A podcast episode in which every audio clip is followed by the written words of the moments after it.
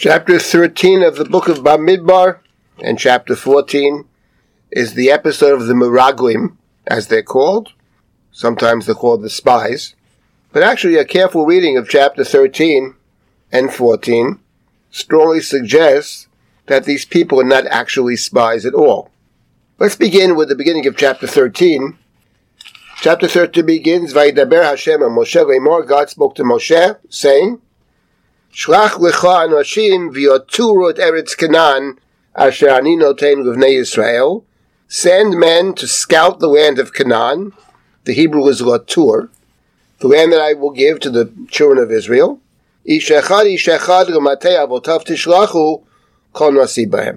So in this chapter, we have God instructing Moshe to send people, v'yoturu, often translated as to scout, survey or scout, and then it says, take one person from each tribe, call Nasib Bahem, each one a chieftain among them. So immediately two things strike us. First of all, it would be very strange to choose spies from people who are typically the chieftains. I mean, the a spy typically is someone who is not known, whose identity is concealed. For example, in the book of Yoshua, when Joshua sends spies in to Jericho to see what's happening there, how do the people feel about us, etc., there is two anonymous people. No names are given. But over here, they're singled out by name. Secondly, the word for spying is the word luragel.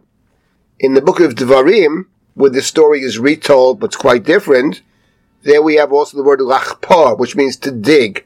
We have an expression in English, to dig up dirt.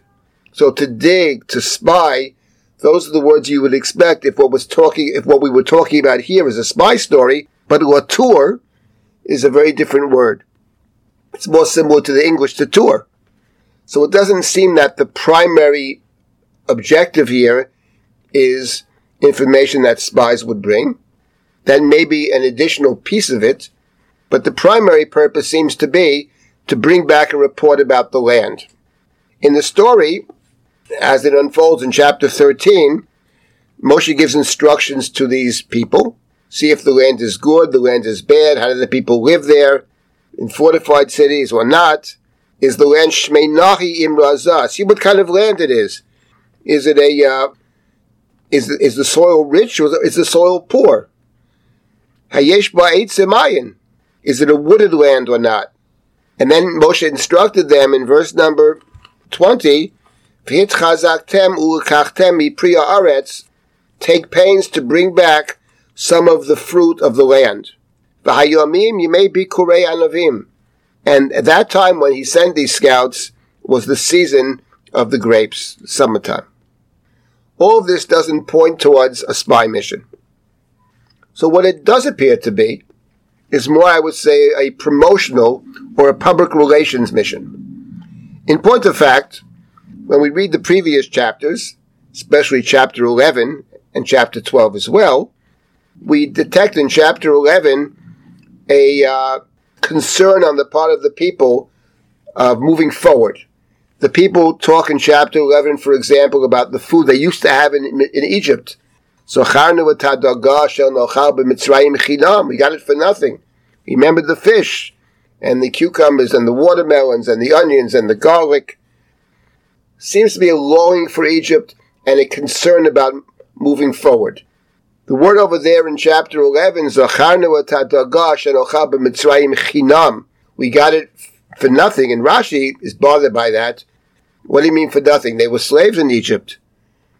So Rashi says, Chinam in habitzvot. We were free from obligation, free from commandments. There's a security in not being free. There's the insecurity of freedom. And when you possess your own land, you're responsible for your own society. So Rashi understands that the complaint in chapter 11 was a concern of fear, of moving forward, of possessing your own space, your own land, which comes with responsibility. So perhaps in response to that, God says to Moshe, okay, you know something? Let's send a delegation of people that are well known. Let them go into the land let them bring back the fruit of the land. and it's the time of the grape season, the harvest of the grapes. Let's bring back and show the people what's in the land, and this will encourage them to move forward. So, in a certain sense, one can read God's instruction as a kind of command in response to what the people are feeling, what the people have expressed in the previous two chapters. In this respect, it's very interesting that, as I mentioned earlier, the book of Devarim, chapter 1, tells a similar episode, but there in chapter 1, it's very much a spy. It's a spy episode, to go into the land, to spy out the land, as is often done prior to combat. We have this in the book of Yoshua, more than once, uh, where Joshua sends in spies. We even have it later in the Torah, that Moshe sent spies in the Ragel et Yazer to spy out a place called Yazer later on in the book of Bamidbar. So that's not unusual. And in the beginning of Devarim, it's represented as a spy mission. And uh, in the book of Devarim, one of the other interesting distinctions between the two stories is that in Sefer Devarim, in chapter 1, as Moshe describes it when he retells the history, he says. You all together came to me. Vatomru anashim. You came to me, the people. In the book of Devarim, in chapter 1, the initiative to send spies is the people's initiative. You, all of you, Moshe says, Vatikruvun elai kulchem. In chapter 1, verse number 22, Nishlecha anashim lefanenu v'yachberu lana wet ta'aretz they will reconnoiter the Yachbaru, as I mentioned before. Lachbar means to dig up. V'yoshivu otanu davar et haderech asher na'leba, v'yetel arim novo alehen. So, there it's different. There, actually, the initial demand, the demand is made by the people. Rashi, of course, and the medievals always try to reconcile the two stories, which are not simple to reconcile. But I would suggest that over here, in Bamidbar, in our book, it's, it's God's instruction, but God's instruction in response to the people. Because God understands that the people are, are concerned. An interesting distinction between the two stories, the spy episode of our chapter and the spy episode of later, is that in the spy episode of our chapter, the spies themselves, I call them spies, they're not spies, but they begin to speak against the land. The land eats up its inhabitants. It's coming out of a sense of fear, and that people there are giants, so we're just grasshoppers, and they see us as grasshoppers. And in our story, the ten of these scouts who bring back the bad report, they are they are punished. God punishes them, and, and, and they die. Whereas in the book of Devarim, actually, it says nothing of the sort. All it says is that the spies in that instance came back and said the land is good. There's no evidence whatsoever that they said anything bad. Not, no evidence in that recounting of it in chapter 1 of Dvarim that these uh, spies said anything bad. How do we account for this difference? I don't mean how we can reconcile the differences, but what is the difference between these two accounts? And it strikes me the following, that in the book of Devarim, Hopefully we'll study it together someday.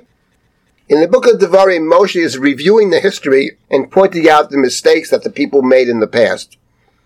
And he wants them to take responsibility for their mistakes. He doesn't want an out. He doesn't want them to be able to say, what do you want from us? Our leaders told us such and such. But in the book of Bamidbar, that's a different story. The book of Bamidbar presents a much more nuanced story. From one perspective, yes, the people have murmured, the people are complaining. But it's not just the people.